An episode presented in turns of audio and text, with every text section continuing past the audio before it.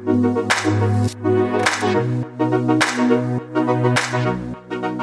UN and international organizations, I found out that, there, the UN Women in Singapore actually had a national committee.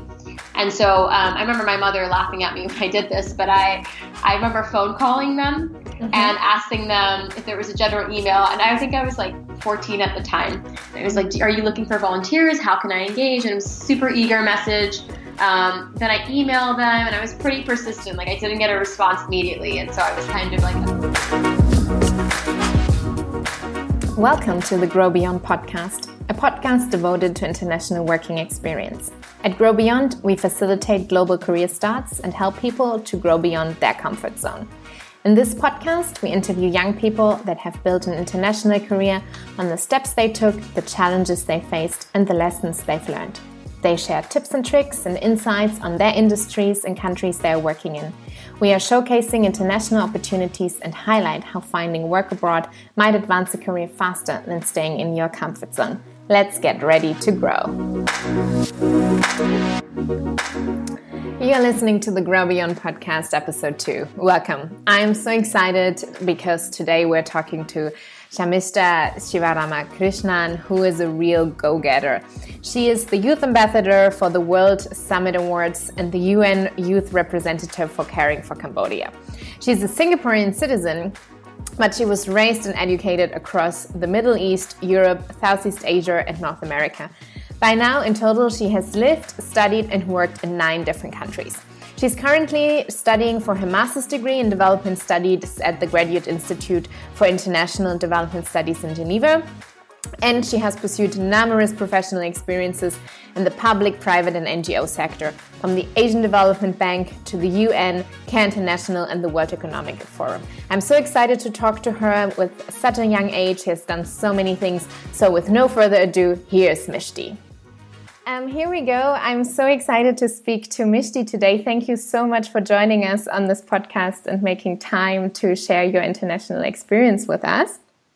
And uh, yeah, you've been to so many countries. You have done so many different things already at your young age. You held so many interesting positions. So maybe you can take us, first of all, a little bit through these international experiences. Tell us a little bit what you've done, where you've been, and how all these things unfolded.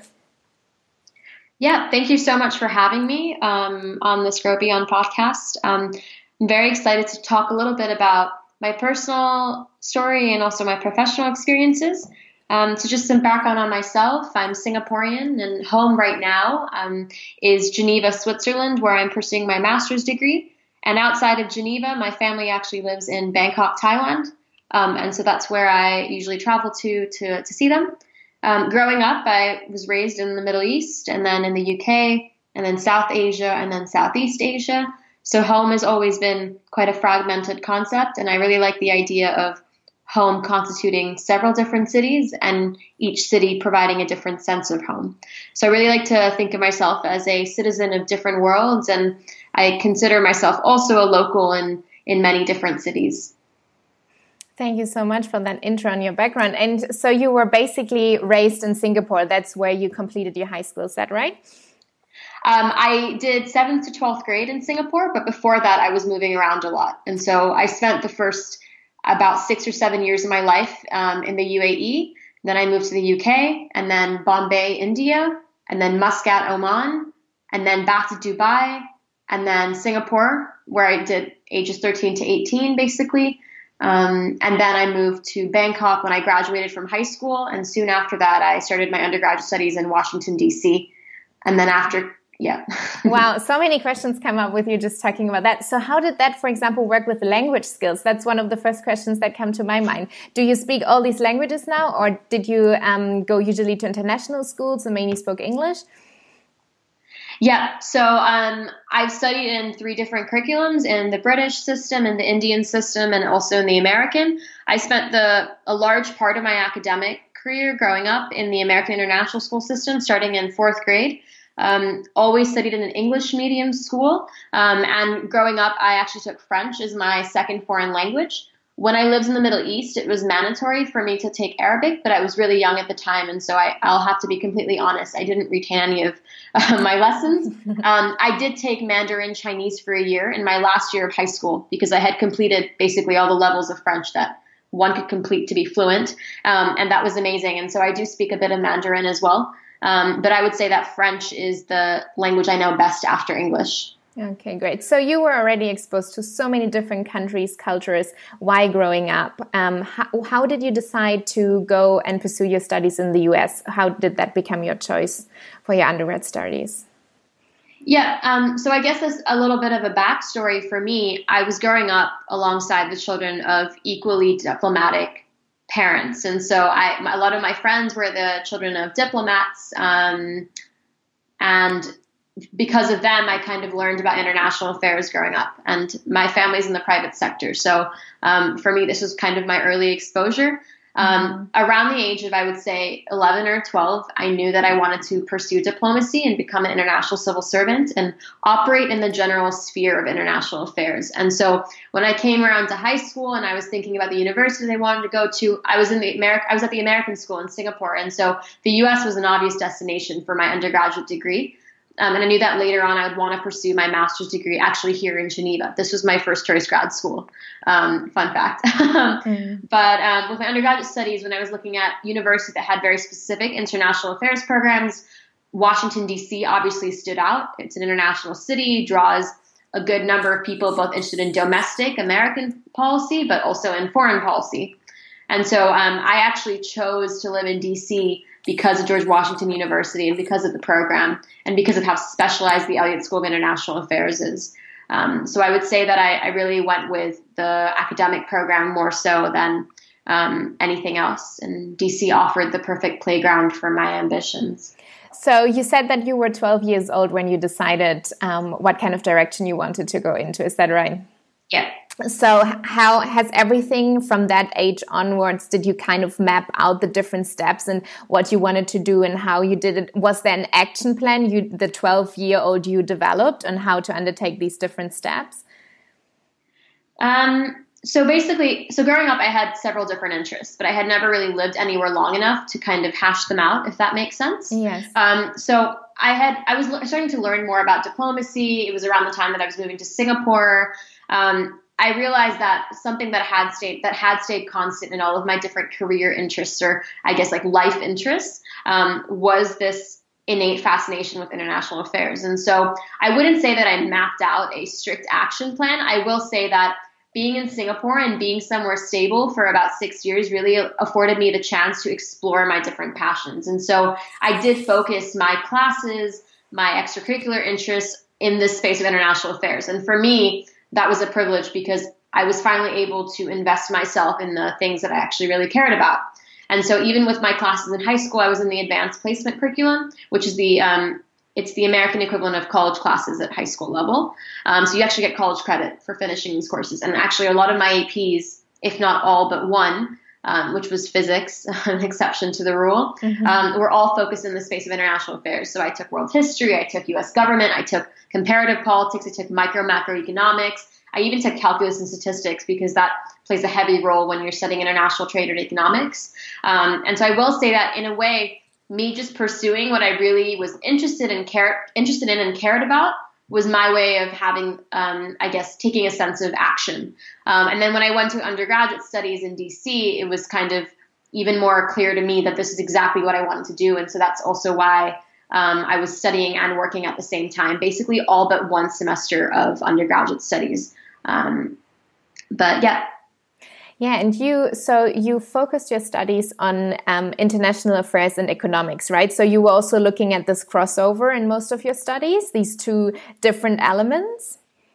Yes, and that's kind of the excellent part about um, my program at the Elliott School at George Washington University is that it's an interdisciplinary program. And so I went in as a Bachelor of Arts International Affairs student. I decided to double major about a month or two into my um, first semester of undergrad. And at the time, they actually rolled out a new minor, the sustainability minor. And the best part about this minor is that it cross it cuts across five or six different departments of the university. And so I was actually able to double major and minor and still have some courses overlap, but still take things in um, in different fields of study. Um, and so for me, it was great because I, I had these different interests. I was able to take courses of different types in that some of them were more qualitative, policy oriented courses, some of them were really quantitative.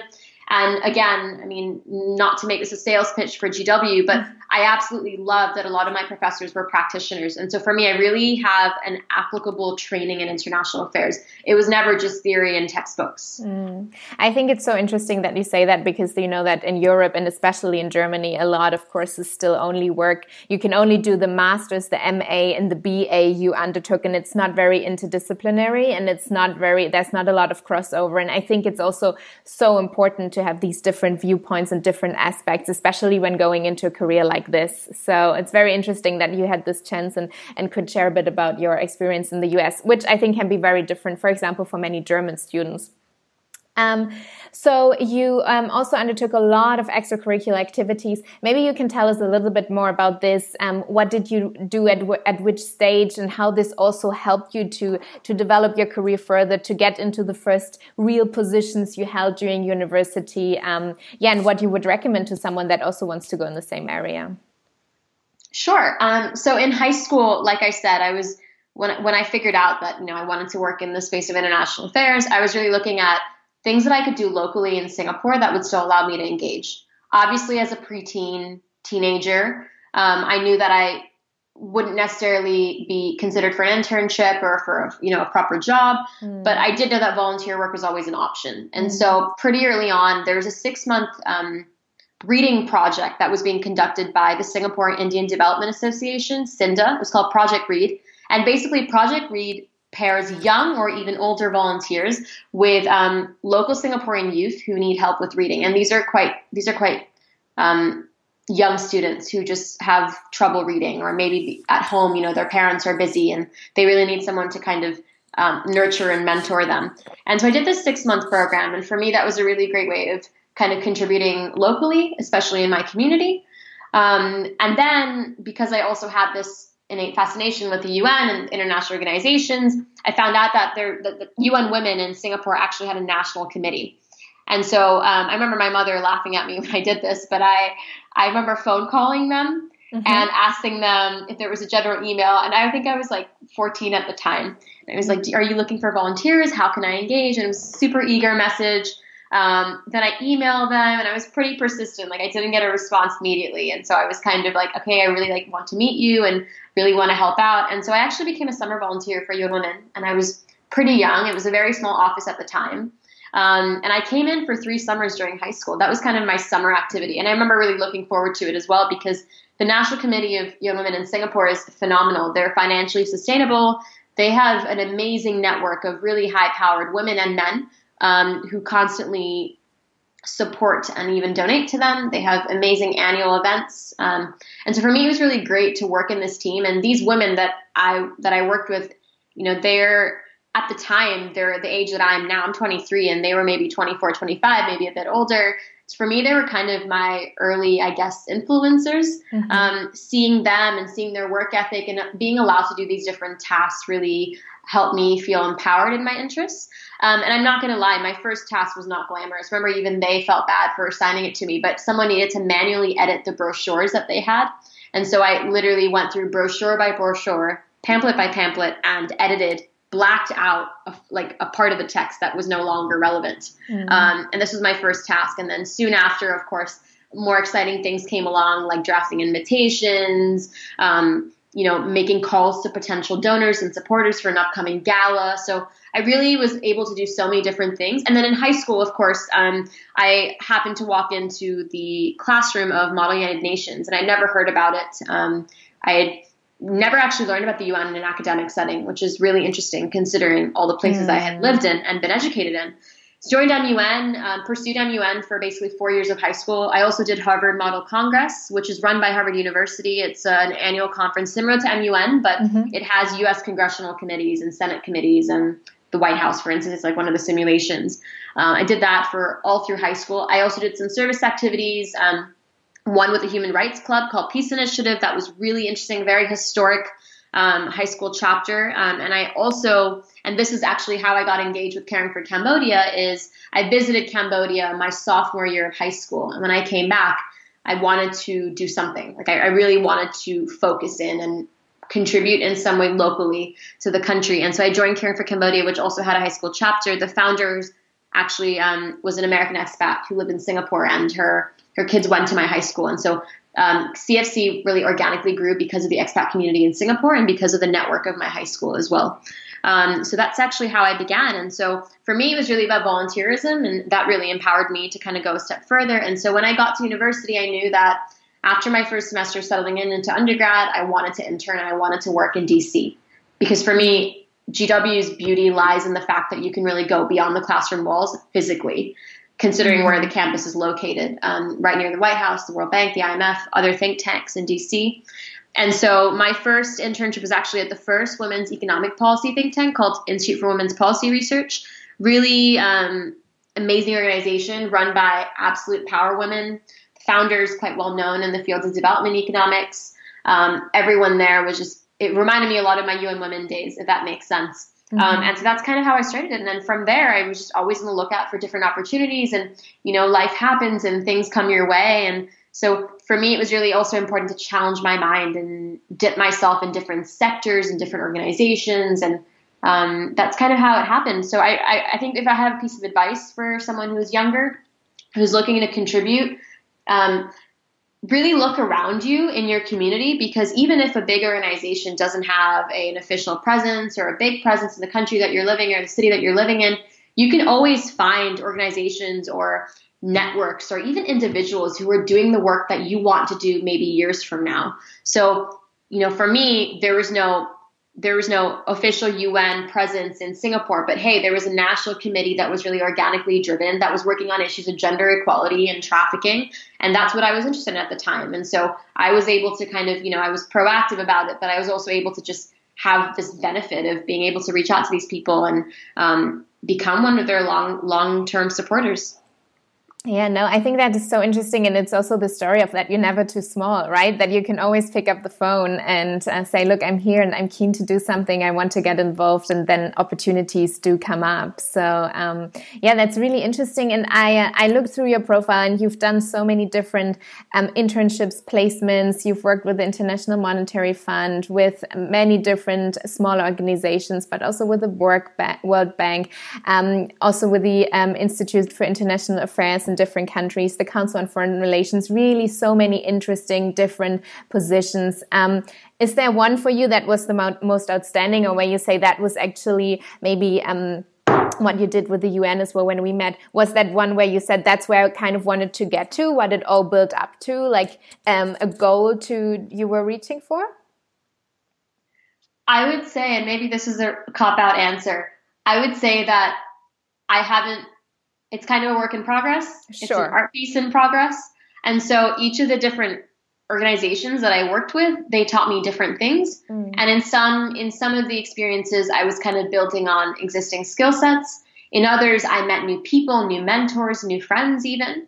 Um, I would say that my experience in New York was absolutely fantastic, primarily because, you know, representing these two organizations um, and, and especially to youth and for youth, um, it was such an honor to work and uh, collaborate with the envoy's office. And that's actually a relationship that for me also stretches past professional boundaries. Um, I became such good friends with my colleagues. Um, I even assisted the envoy on his UN mission to Singapore in the summer of 2016. And um, that was absolutely fantastic for me being Singaporean. It was his first trip there. So I actually flew into Singapore from Manila and helped out for a week, got to attend bilateral meetings. And that's where I found out about World Summit Award um, because that was the global summit that was happening. And a few months after that, World Summit Award um, requested me to be their youth ambassador. Um, and then, of course, the envoy and the special advisor came to Geneva last November for the Forum on Human Rights, Law, Rule of Law, and Democracy at the UN headquarters here. And so I assisted the office there with communications, and I was live tweeting and doing social media for them here. And so it's really a relationship that has gone past mm. just my four months in um, in New York. And for me, I'm super lucky that each experience has really given me all these new ideas about what I really care about, what I'm really interested in, and also meeting the people because this space of international affairs is just so large. But you start to realize the world is actually, um, you know, degrees of separation really do not exist. Um, and you start to meet people who kind of influence how you think about policy and mm. how you think about what, how how you shape policy. Mm. Um, so it's it's much like the book Invisible Cities by Calvino.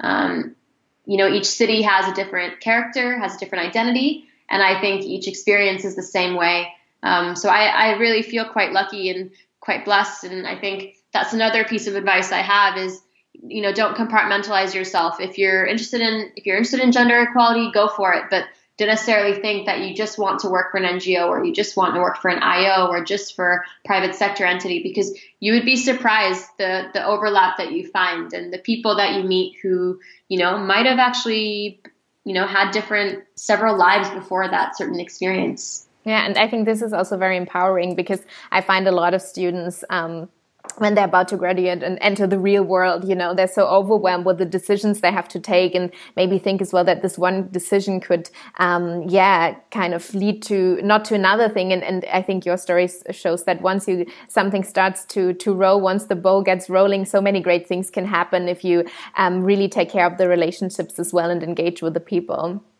So um, you already talked about how the World Summit Award, then how that kind of uh, came out of your position you had before with the UN.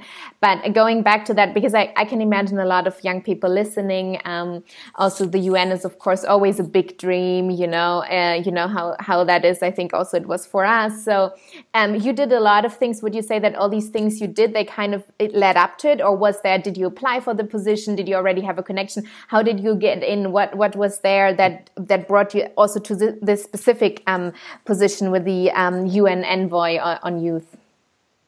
Yeah, um, so completely transparent here. Every position that I have um, done, I have applied for. Mm. Um, however, I think which is a good thing to hear. I think for a lot of exactly. people.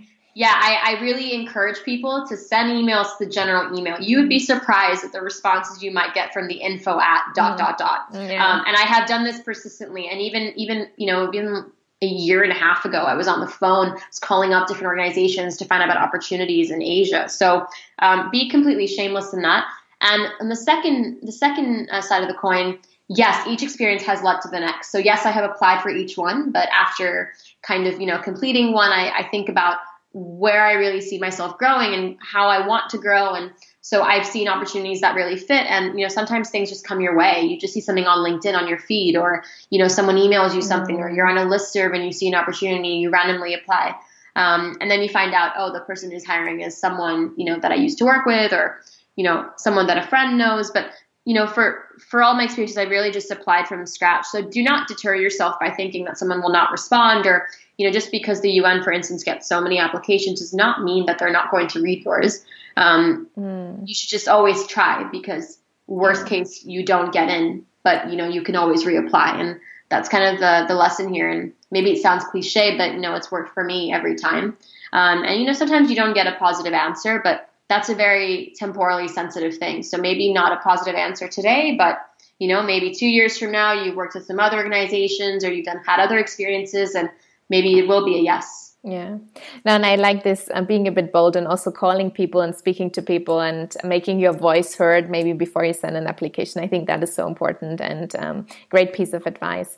Um, so a lot of things you did were also rather short term. So you had different placements, internships. How did you manage to integrate always in like a two, three month span of time? It's not very long.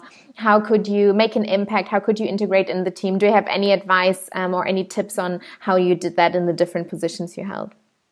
Yeah, um, I think I've also been really lucky with having mentors and also um, supervisors who have given me really specific projects. So even though some of my experiences were particularly short, kind of came in with a list of objectives or things, projects that needed to be done.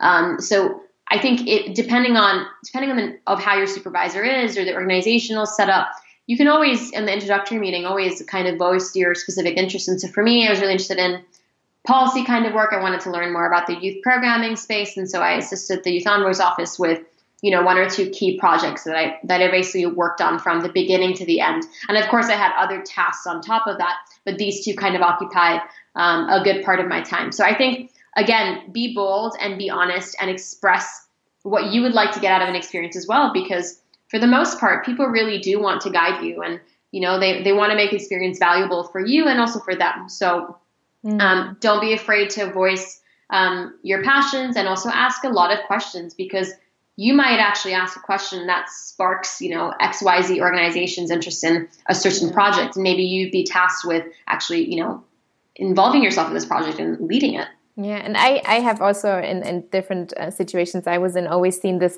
intergenerational dimension that a young person that maybe has a complete different view on things also comes in and has a viewpoint that might be really interesting as well for um, for the older part, and then you come together and something new and great is created out of that, right? So never think that you're too small to to make change or to, to have an idea.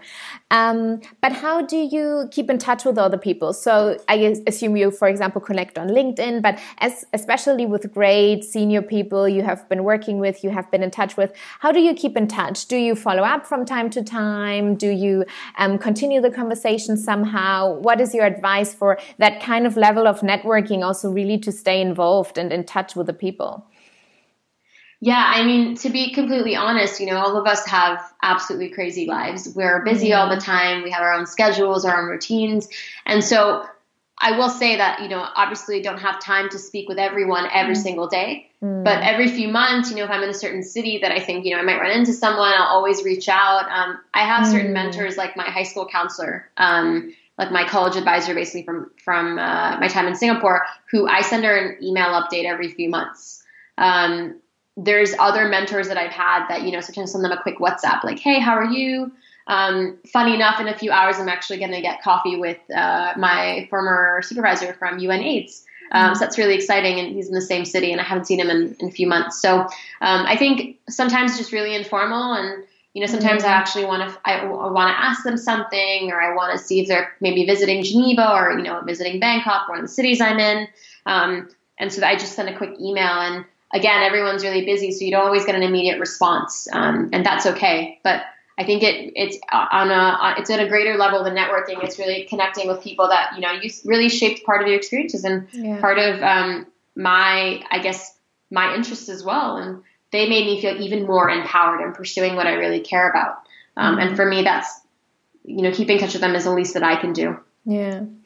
And um, we have already talked uh, about quite a few pieces of advice and what you would recommend um, younger people. What is there something that you would tell the your 20 year old or maybe 15 year old you some something some thoughts some advice that you would have given or maybe also something that you would um, look uh, do differently looking back on your experiences? I wouldn't do anything differently in the sense that I think, as I mentioned before, life really just does happen and there's mm-hmm. meaningful coincidences. Um, something that I, that I realized at age 18 when I completed high school, I had quite a, a busy and competitive and tough high school experience. Um, is that you should just never let your work stress you, and the moment that work starts stressing you out, work starts stressing you out is when you need to kind of rethink and rehash um, what is making you content. And so I realized this when I graduated high school. Um, I absolutely loved immersing myself in my schoolwork and my extracurriculars, but there was a point in my last year of high school where I was just so busy and I was just constantly tired and constantly kind of like shuffling to the next thing. Um, exam to exam, activity to activity, leadership engagement to leadership engagement. And so when I started university, I really started with kind of a clean slate and clean outlook on this. Mm-hmm. Um, and so since then, I like I really have never been stressed by schoolwork. Um, and obviously, it's okay to have a bit of anxiety or stress with life. Um, things just come up. Um, but I think that you really need to kind of have a very balanced approach in thinking about what is making you content when you're waking up at 7 or 8 or 9 a.m. every morning what is making you feel happy about the you know next 12 hours not every day is going to be super energetic but the days that are particularly um, i guess exhilarating how do you see that day panning out mm. and if the day is stressing you out and tiring you out and you're going to bed thinking oh like i just want to sleep some more i just i can't do this again then you need to rethink what you're mm. engaged in and how you're contributing because i think contributing to your own passions is and maybe this sounds very fluffy, contributing to your own passions and to your own sense of empowerment is kind of the first step to contributing to the people and the organizations and the ideas around you. Mm. So it's it's one thing to say, you know, I want to save the world, I want to do all these great things, I want to contribute to global service, but you have to serve yourself first as well. You need to really think about how can you be as energized and healthy and positive as possible mm. and then mm. see how that impacts the people around you. Mm. Yeah, you have done so many interesting things. I could talk to you forever. I just want to ask a few more pressing questions before we finish off. So, um, you you mentioned, uh, which I thought was very interesting, how actually you were happy when you stayed uh, in Singapore for a little longer time when you finished high school because you had the chance to really um, immerse into your environment and and do what you enjoyed. I think a lot of uh, young people, yeah, so a lot of young people that are um, listening to your story and thinking how how interesting it must have been to be in all these different um, yeah countries, uh, cultures. There's obviously always two sides of the coin as well. And I don't know, you have seen so many different countries and done so many different th things, but maybe if there's um, um, yeah, an essence of a few things you have learned from living and working abroad, or also from the different institutions you have seen, maybe some critical thoughts on things that you didn't think you would experience in that way before. Is there any take from um, one your international experience so with the different countries and cultures? and two also with the um, different institutions you worked for yeah um, i think for me travel has always been embedded with my work um, mm-hmm. and my education and so i've never really thought about going to pl- going picking a certain opportunity just for the the geographic location mm-hmm. so in many ways i'm really just as flexible as possible on that i've kind of gone where the opportunity is and also um, as a child, I mean, it was really not under my control. My parents were moving, and so I moved with them. Um, in terms of things that have surprised me, um, I think I think you can only really have good surprises in the sense that every organizational or institutional environment that I kind of shifted in between or shifted to um, provided me with a different perspective on a certain topic mm-hmm. or dimension of international affairs. Um, I haven't really had any nasty shocks, um, but I also just think that part of me being a pragmatic idealist is that I really try to be as open minded as possible. Obviously, sometimes you're working with people who are a bit difficult, or mm. you're tasked on a certain project that you know maybe is not the most exciting thing. There might be mm. some dry aspects of it, but for the most part, I've been um, pleasantly surprised at how you actually can seamlessly float between sectors. And for me, it also made me realize that I really like working in this partnership space. Um, I love learning about the different languages of sectors. You know, how do you communicate um, something from this international organizations world to someone at a consulting firm like Deloitte? Mm. Um, how do you talk about innovation that goes past just a generic social innovation or generic let's be creative and innovative kind of um, kind of conversation? And so for me, if there's anything surprising, I guess it's the fact that you actually can float between sectors. And even if in academia they teach you that the private and public sectors operate in different spheres, well, different in a certain sense, but you know, there's enough people who uh, work in between. And, and being an intermediary for me is um, kind of a really uh, compelling life mm-hmm. ambition. Mm-hmm. Um, so that's that's something that I would say. Um, don't restrict yourself. Yeah, that's a really interesting observation because I think a lot of people, like I already mentioned earlier, still struggle with that. So, so what's next for you, Misty? What are you on now? What is the next goal? What are you working on? Yeah, um, so I, as I was mentioning before as well, um, I just completed my first uh, artistic endeavor, my big photography exhibition. Um, that was hosted by the UN Economic Commission for Europe. So, in the coming months, I would like to take the exhibition more public um, it was just up at the UN for about a month, month or so um, recently in October and November. So in the spring, I would like to take it to a more public space in Geneva, potentially a gallery or an exhibition hall or maybe an outdoor space. Um, I'm also going to continue my work with the World Economic Forum. Um, not sure where I'll be after I finish my master's. I turn in my thesis in June. Um, and yeah, and then we'll see where I end up. Um, again geographically flexible. So um, we will see. We will see what happens. Exciting. And maybe one um, last thought as well. And if you look at challenges ahead, also for yourself or for young people that are working in the sector you're working in, I really love that you said you actually see this um, great opportunity and overlap with between different industries and between public and private. Um, but have you already have you figured out maybe what the key challenges are, or what what are employers also looking in uh, for uh, to find in young people like you and, and others?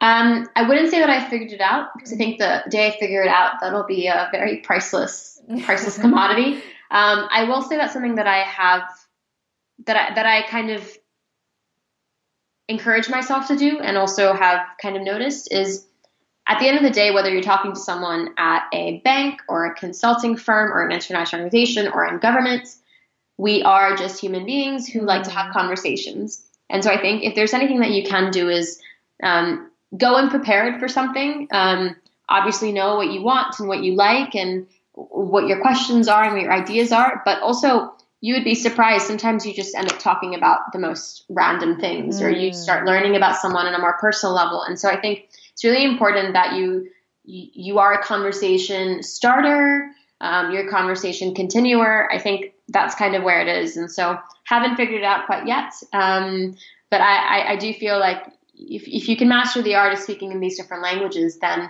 you know you, are relating on people on a level that goes beyond an organizational mandate mm. or a mission statement.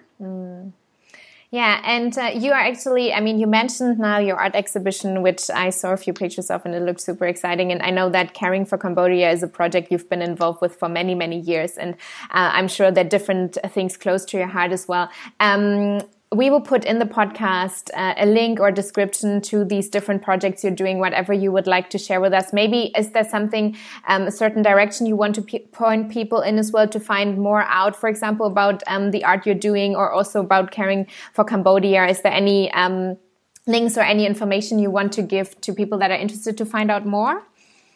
Yes, um, I would love to um, share the links to Caring for Cambodia and World Summit Awards official websites. Mm-hmm. Um, I am going to be working on, hopefully, if I can find the time, um, on a digital portfolio for my photography. So I would love for people to see this. And the topic that of my latest exhibition and my first exhibition is on the idea of home in Geneva. It's called Geneva: The Habitats Within, and mm-hmm. finding a sense of home for those of us who are quite nomadic.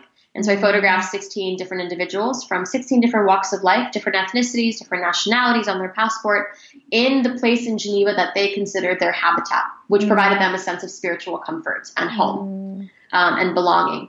And so I would love to share all of these links. And Caring for Cambodia is always looking for committed young supporters um, so whether you'd like to donate, whether you'd like to volunteer, um, have a look at our website. And of course, I'm happy to also share my email if anyone has any questions, like send me a message and um, happy to help young people further connect. Thank you so much, Mishi. Thank you so much for joining us today, for sharing all your insights. And I think we could talk forever uh, with you, but um, I think with this information as well, people can find some uh, more follow ups. And yeah, thank you so much for joining us. Thank you. Thanks so much for having me. Thank you so much for listening. We hope you enjoyed these insights and are ready to grow beyond. If you have any questions or feedback, please head to www.growbeyond.com, beyond spelled with U because it's all about you, or email rona at growbeyond.com. You can also find us on Facebook and LinkedIn. All info is also in the description of this podcast. We are looking forward to hearing from you. Let's grow. I'm Rona. Thank you for listening.